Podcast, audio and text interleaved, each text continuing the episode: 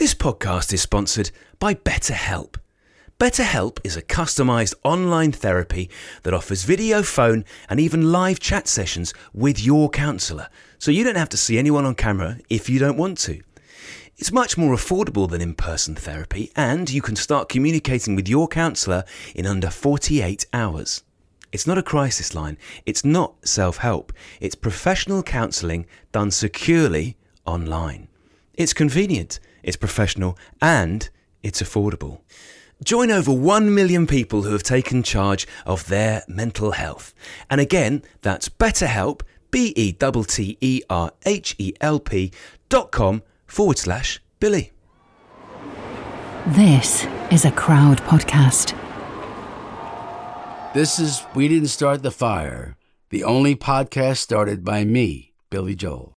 Hello, welcome to all the newbies, fresh blood, that we've lured into our web of history and intrigue. Now, coming up is yet another baseball episode because Billy Joel does have a hankering for sports ball. And, you know, that's what this show is all about. We're following those breadcrumbs that he's laying out for us, all these weird little jump cuts. So if you're thinking, I don't like baseball, then we've got two things to say to you. The first of which is you will by the end of this episode. Uh huh. The second thing is if you sometimes prefer a soft entry, then maybe start off with our Einstein episode, our Red China episode, maybe Stalin or H bomb, if an H bomb can be called a soft entry. You know what, Tom? I'm quite partial to the communist bloc episode. It's bulky, it's chunky, it's surprisingly easy to cuddle. Yeah, so choose your hard or soft option and join us anywhere you choose.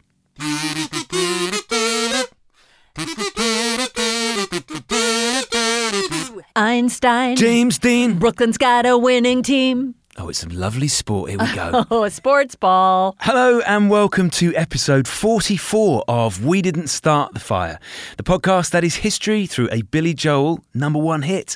The people, places, and moments that shaped our world. The ones racing for space, turning up the Cold War heat, building things up, and knocking them down. I'm Tom Fordyce. I'm Katie Puckrick. we starting some fires, Katie? Oh, yeah. Where are we starting our fires today? Oh, uh, guess what? If it's something to do with Billy Joel, it's something to do with baseball. You don't look particularly happy about well, that, Katie. Okay, I, I don't want to cast aspersions on uh, the sport of America. And also, I feel like I am getting sucked in via the stories of the various charismatic characters that we've covered so far Roy Campanella and Joe DiMaggio. So I think by now, I am a broken woman and I'm ready to accept my baseball destiny. I am, after all, American. Yes, you are. Yes, you are. And we're at that point in the song, Katie, where it's not a single syllable that works for Billy. It's not even two or three syllables. It is Brooklyn's got a winning team. Yeah, that's uh, it's very specific. There's no abstractions uh, possible for that. Like sometimes he just lays on a whole sector of the world, or just a, you know a giant topic like religion or some- Communist bloc. yeah, communist bloc. That's a better example. Uh, no, we are we're getting very very specific. Brooklyn's got a winning team. Well, let's get into the nitty gritty of this. Uh, our guest today, our expert for today, is somebody who has already hit it out of the park for us on the Joe DiMaggio and the Roy Campanella episode. Josh Chetwynd is a journalist, broadcaster, author, and former baseball player. I bet he still does a little bit on the side. He has his own baseball podcast, The Johnny and Josh Show. Welcome, Josh. Uh, it's such a pleasure to be chatting with you again. And you know what the irony is of this line What? is is that it's incorrect. what? Hang on a second. I know. I said I threw you for a loop. It's twist time. The Dodgers were actually a pretty darn successful team that had won a lot before the year in question. So yes, there, there was a very seminal moment in 1955 in which they did win a World Series. But if you think about it, from 1941 up until 1955, they had won five National League pennants. They were the best team in one of the two primary leagues that make up the major leagues, the National League. Oh, So actually, the lyrics should be It's no surprise Brooklyn has once again got a winning team. yeah, too far too many syllables. Yeah. And, and and that's not quite right either, right? Brooklyn had had a winning team, but they just didn't win enough for the people of Brooklyn. So we're talking about uh, the Brooklyn Dodgers. What a funny name! I mean, where the heck does this come from, Josh? Well, you have to rewind to the 1913 season. A fellow by the name of Charles Ebbets, who had started as a ticket taker for the Brooklyn Dodgers. They weren't called the Dodgers at the time. They had a whole host of different names the Robins, the Superbas. But he had started from the bottom and had built up this team. So he had made this decision that he needed a stadium. And what he did was he went to an area of Flatbush in Brooklyn called Pigtown. And it received its name because it wasn't the happiest or nicest parts of Brooklyn. And this area was downtrodden, so it was easy for him to pick up parcels of land. He bought enough parcels of land in order to build his stadium, which he named Ebbets Field. Now, what was interesting about Ebbets Field and what made it a good location is it was close to nine different train stops. Now, trains either came in the form of a, a train or a trolley back then. So there were tons of trolley lines that led right to almost the doorstep of Ebbets Field. Like a Now, the- streetcar. These are like the streetcars. streetcar, Yeah. exactly, streetcars. And the thing about these streetcars, when you have that many, is that they can run you over if you're not paying attention. So the team got the nickname the Trolley Dodgers, and that was Huh. shortened over time to the Dodgers. Is it unusual for a city to have more than one major league baseball team? Because we had the Dodgers, we had the Yankees, and then the Giants were in New York City as well. Yeah, it, it wasn't necessarily that surprising. There were a number of towns that had multiple teams. Chicago had a couple of teams. St. Louis had a couple of teams. But you really need to rewind about 90 years from 1955 to understand why baseball was such a central part of New York, and New York was baseball. So you go back to the 1840s, and you had a team called the New York Knickerbockers, and they were effectively the first baseball team as we understand it. They set a code of rules, and those rules were the ones that were used up until today, that are used up until today for the most part. The distance of the field, the dimensions, all the different aspects of the game. So New York was really the home and the hub of baseball. The Knickerbocker team played their games about four miles from New York in Hoboken, New Jersey, in a place called Elysian Fields. So baseball was right at the center of the heart of New York. So the fact that they had three teams was probably surprising, but the fact that those three teams happened to be New York shouldn't be surprising at all because really that's where baseball started and really became the first step towards becoming America's pastime. So, Josh, I'm uh, familiar with the way that the geographical support for different football teams in the UK works. The way that with some cities, it is purely a case of where you go up, you support your local team. So, North West London is Spurs, North London, more up the A1 is Arsenal. You go east and it's West Ham, you go west and it's Chelsea. There are some cities where it doesn't split geographically, like you've got Liverpool, where it's more a more a thing about who your family supports and sometimes who you want to support. So if you're a kid in this era growing up in New York, how do you decide which of the city's baseball teams is the one for you? So there are probably three factors to make that decision. The first, similar to what you were discussing, was was location. The Yankees were in the Bronx, which was a borough, uh, sort of north. The Giants were in Manhattan, sort of the central, you know, hub of New York, and then down south were the uh, were the where the Brooklyn Dodgers were located in Brooklyn in Flatbush. So if you were located in those areas, certainly you were going to have an affinity, you were going to cotton to one of those teams. But the other factor was whether you were the type of fan who rooted for the team that always won, a front runner, or you were the type of fan who loved the underdog. And you know, I was talking about the Dodgers having been successful from 1941 on. They were the underdog amongst those three teams. And the reason for that is that the World Series, which is, I know, a, a, term that a lot of people bristle about outside of the United States, but it was the Major League Championship in baseball. Since it started in 1903, the Brooklyn Dodgers had never won a World Series. Now the Giants had won World Series; they'd won five, and by 1955, and the Yankees had won numerous World Series. So the Dodgers were your underdog team. If you wanted the the scrappy losers from that standpoint of just winning it all, the Dodgers were your team.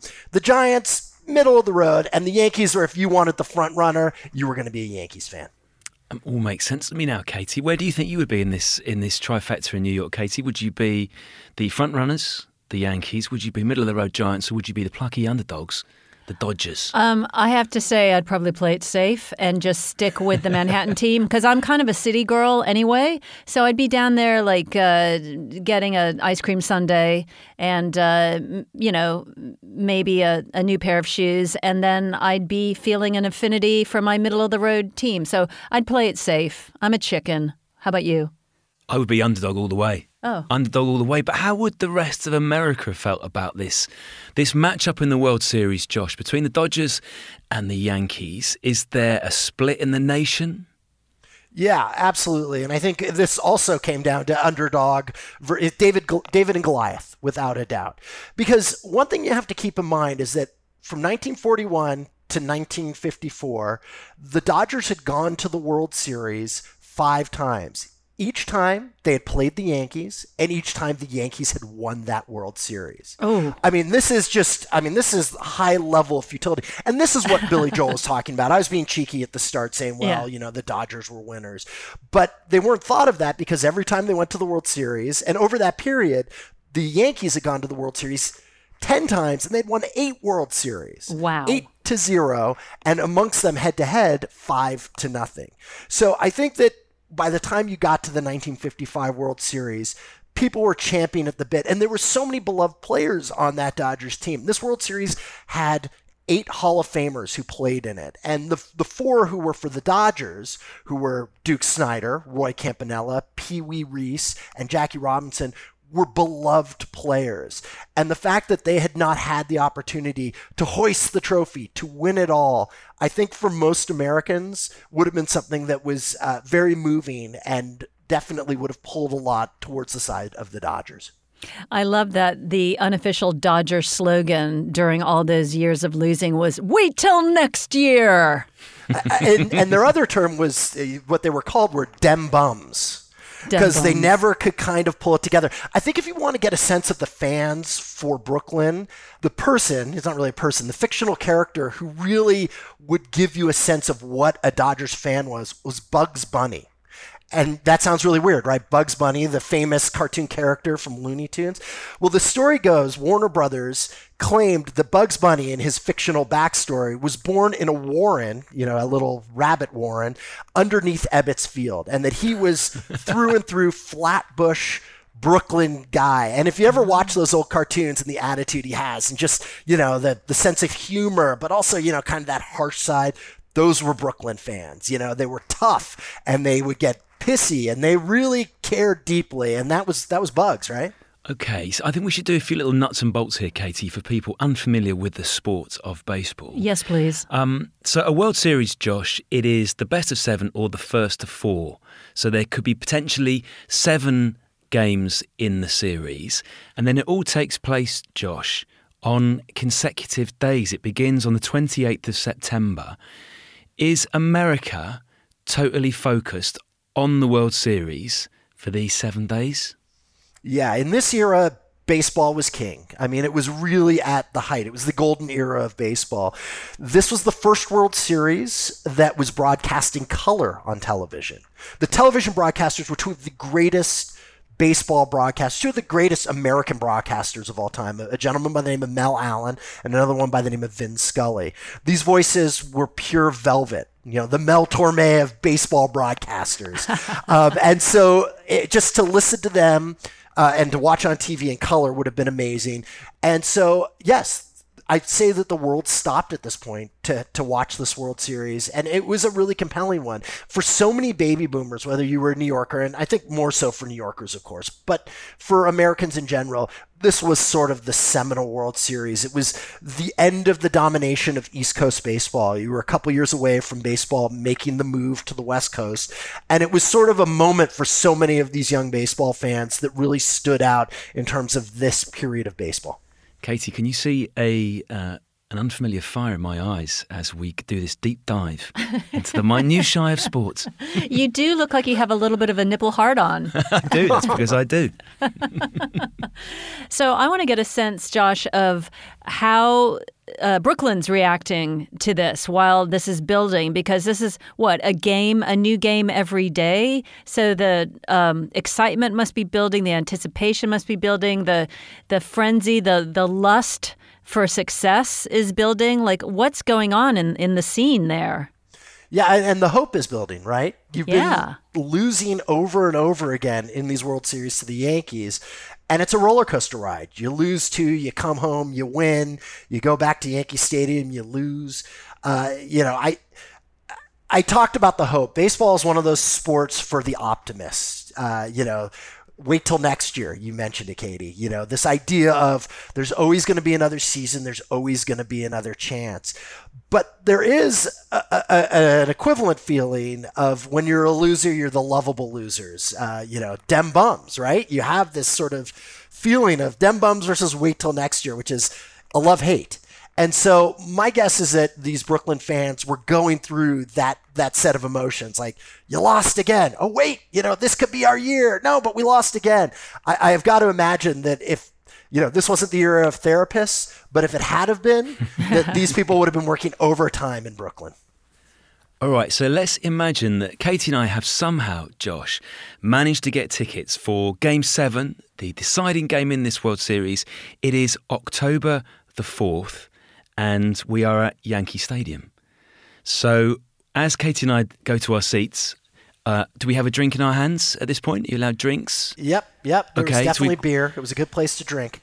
So we've got a couple of beers on the go, Katie. And as we look around, Josh, I, what can I, we see? I like a hot dog as well. Can I have a hot dog? Please? We've got a pair of hot dogs to okay. accompany our beers. Right. And as we look around, Josh, what can we see in front of us? Well, you're going to see a, a, mass of humanity, you know, 60,000 plus other people.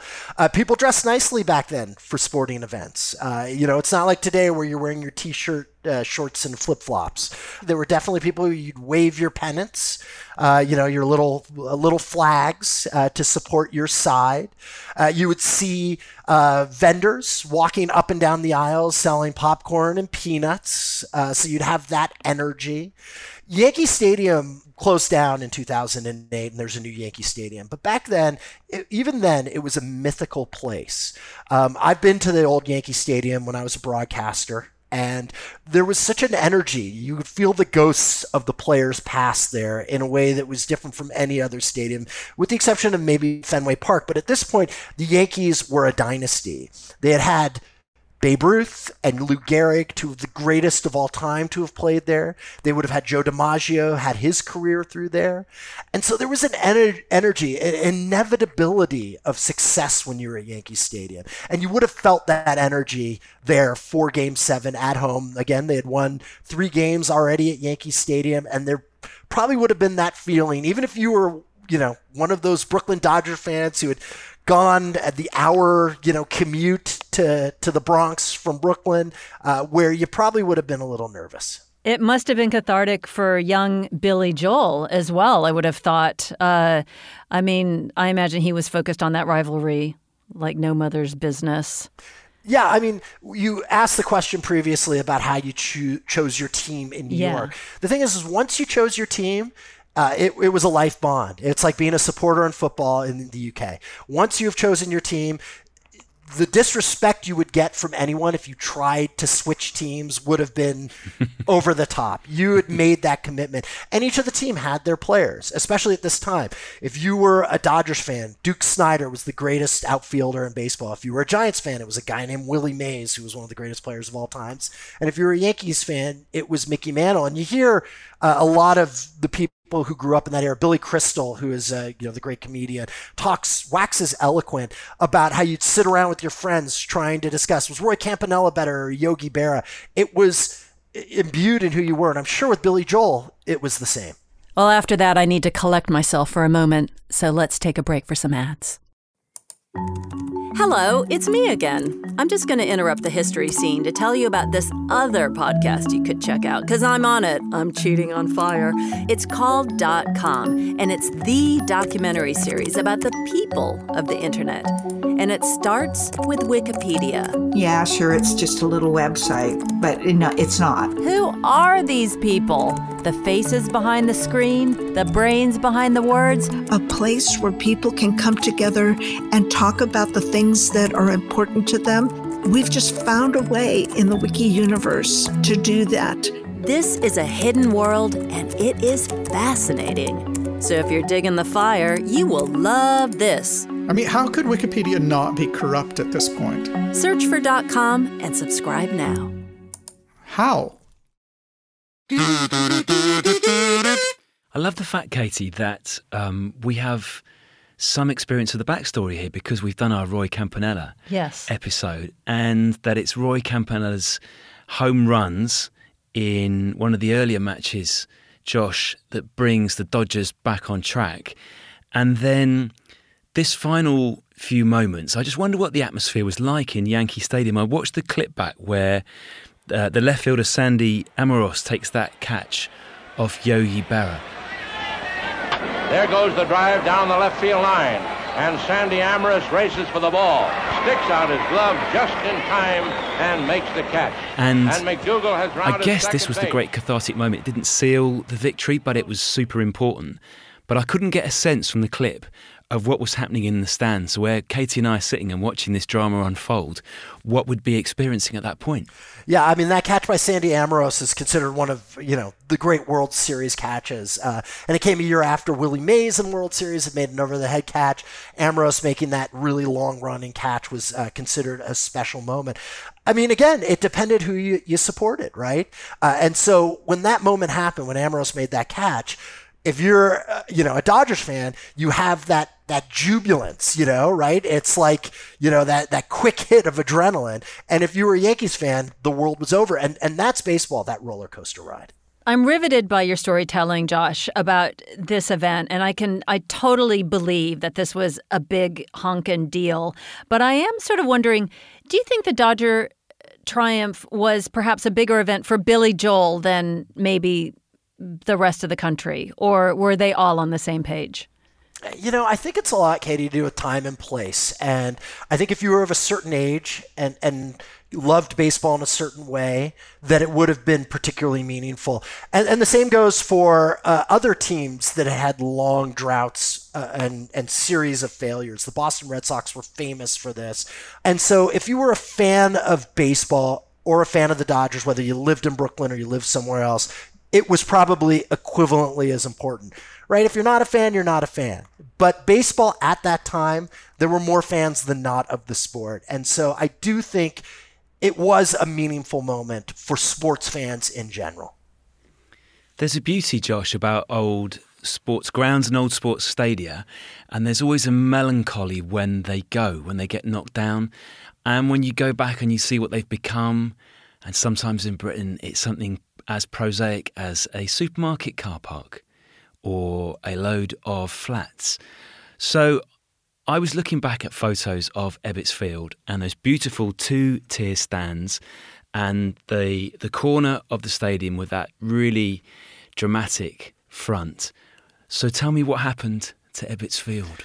Yeah, heartbreaking. Uh, after the team left, uh, they brought a, a one of those bulldozers, you know, with the big, you know, circular ball. The ball was painted like a baseball. It was the same ball that had knocked down the polo grounds where the Giants had played. And they knocked it down and turned it into a series of flats also. And they became man. apartment buildings. That's like Uh, pay very non- paradise and put up pay paradise and put up a parking lot. It, it was it was heartbreaking, and they were very nondescript. Uh, they're still there to this day. Uh, heartbreaking. You know, there's certain um, mementos that are there, tokens saying this is where Ebbets Field was, but it was really represented a change in America in an era that changed the way people went to sporting events, particularly baseball games, uh, and the way we looked at it. It became more commercial and less community. What a, a melancholy but somehow uplifting way to conclude this episode, Katie. Yes, very much so. Thank you, Josh Chetwynd, for bringing this to life and putting us right in the seat. Although Tom did forget my hot dog I'm so in the sorry, stadium. I always do that. Always my pleasure. Really enjoy chatting. And Josh, I guess hopefully we'll see you again when we get to the topic of California baseball a little bit later in the song. I'm looking forward to. I grew up in Los Angeles, so I can give you first person accounts of Oh, that perfect. for, aforesaid California baseball. So. Katie, every time we finish one of our baseball specials, I find my mind drifting back once again to the time I spent in the batting cage that time you can't Japan. get over that. You can't get over that time in Japan in the batting cage. It's a very special time to me. And I like to think that wherever you and I went in the world and however we spent our time together, Yes. that we'd get on like a house on fire, appropriately enough, unless I fear that we went to a batting cage and this time I have bought you a hot dog to go with the beers. Thank But basically, I'm standing in this batting cage. He's going, one more hit, Katie, one more hit. I well, here's the thing about me. Um, it turns out that I am uh, stealthily extremely competitive. So so I pretend that I'm like, oh, I'm just a girl and I don't really know what I'm doing. And then I get behind the wheel of the race car or the bumper car or you know get the bat in my hand and then watch out. Katie bar the door, become ruthless. So you might be in trouble. Okay. Might be in trouble. Sounds like a challenge. I like it. It was absolutely inevitable that Billy Joel would have included the Brooklyn Dodgers winning this seminal game. I mean, there's just no he he needed to brag about it. He needed to sing it from the rooftops, or indeed from the middle of his song. Yeah.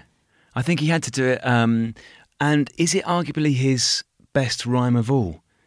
James Dean, Brooklyn's got a winning team. I imagine as Billy has gone, James Dean, a great smile has lit up his delightful face and he's just gone, do you know what? This is my one. That's it. Billy's just got. I've got the crowbar out, and it's like crammed in another yet. You know, the seventeenth baseball reference in the song. Katie Puckrick in forty years is going to be so happy about this. Uh, wait till she hears it. Hey, if you're looking for another podcast to check out, try "Death of a Sports Star." It's presented by the legendary Elroy Spoonface Pal, and there are episodes about sporting giants like Kobe Bryant, Payne Stewart, Marco Pantani, Flojo, Jonah Lomu, and more.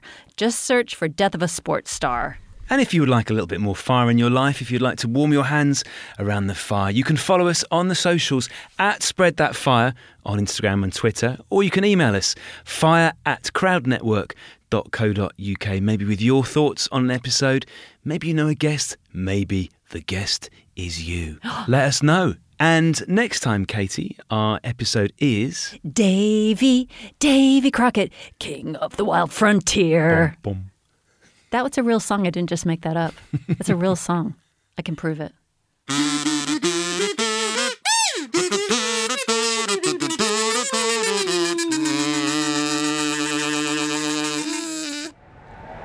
Crowd Network, a place where you belong.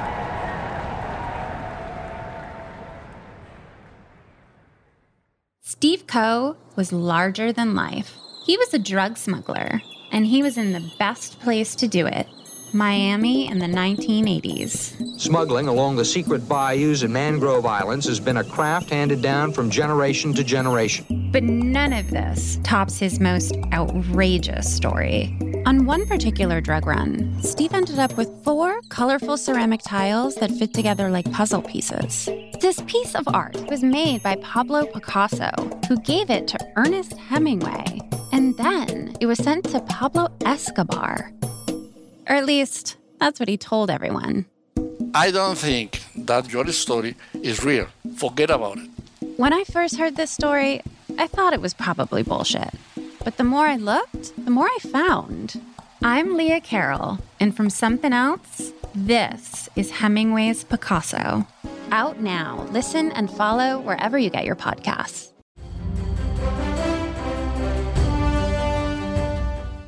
This is Peter. And this is Tom. We want to tell you guys a little bit about our podcast. Tom and I met in college, became best friends, and then teachers almost 20 years ago. Sometimes school just does not allow us to elaborate on the topics that we find interesting, like the real shark attacks that inspired the movie Jaws, or the real historical context to Indiana Jones artifacts. Where does cereal come from? Or are zombies real? Does Ben Franklin really deserve to be on a $100 bill? On our podcast, just like in our class, there are no stupid questions. Just two friends having a lighthearted conversation about history, pop culture, and the context of current events. Listen to History Teachers Talking Podcast from Evergreen Network, anywhere you get your podcasts.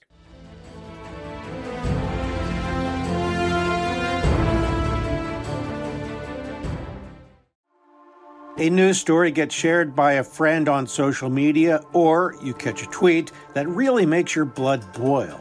But how do you separate fact from fiction? That's the premise behind Disinformation, a 10 part series from Evergreen Podcasts and Emergent Risk International coming this fall. Tune into Disinformation wherever you get your podcasts. And remember, don't believe everything you read. I'm Ken Harbaugh, host of Burn the Boats from Evergreen Podcasts. I interview political leaders and influencers, folks like award winning journalist Soledad O'Brien and conservative columnist Bill Kristol, about the choices they confront when failure is not an option.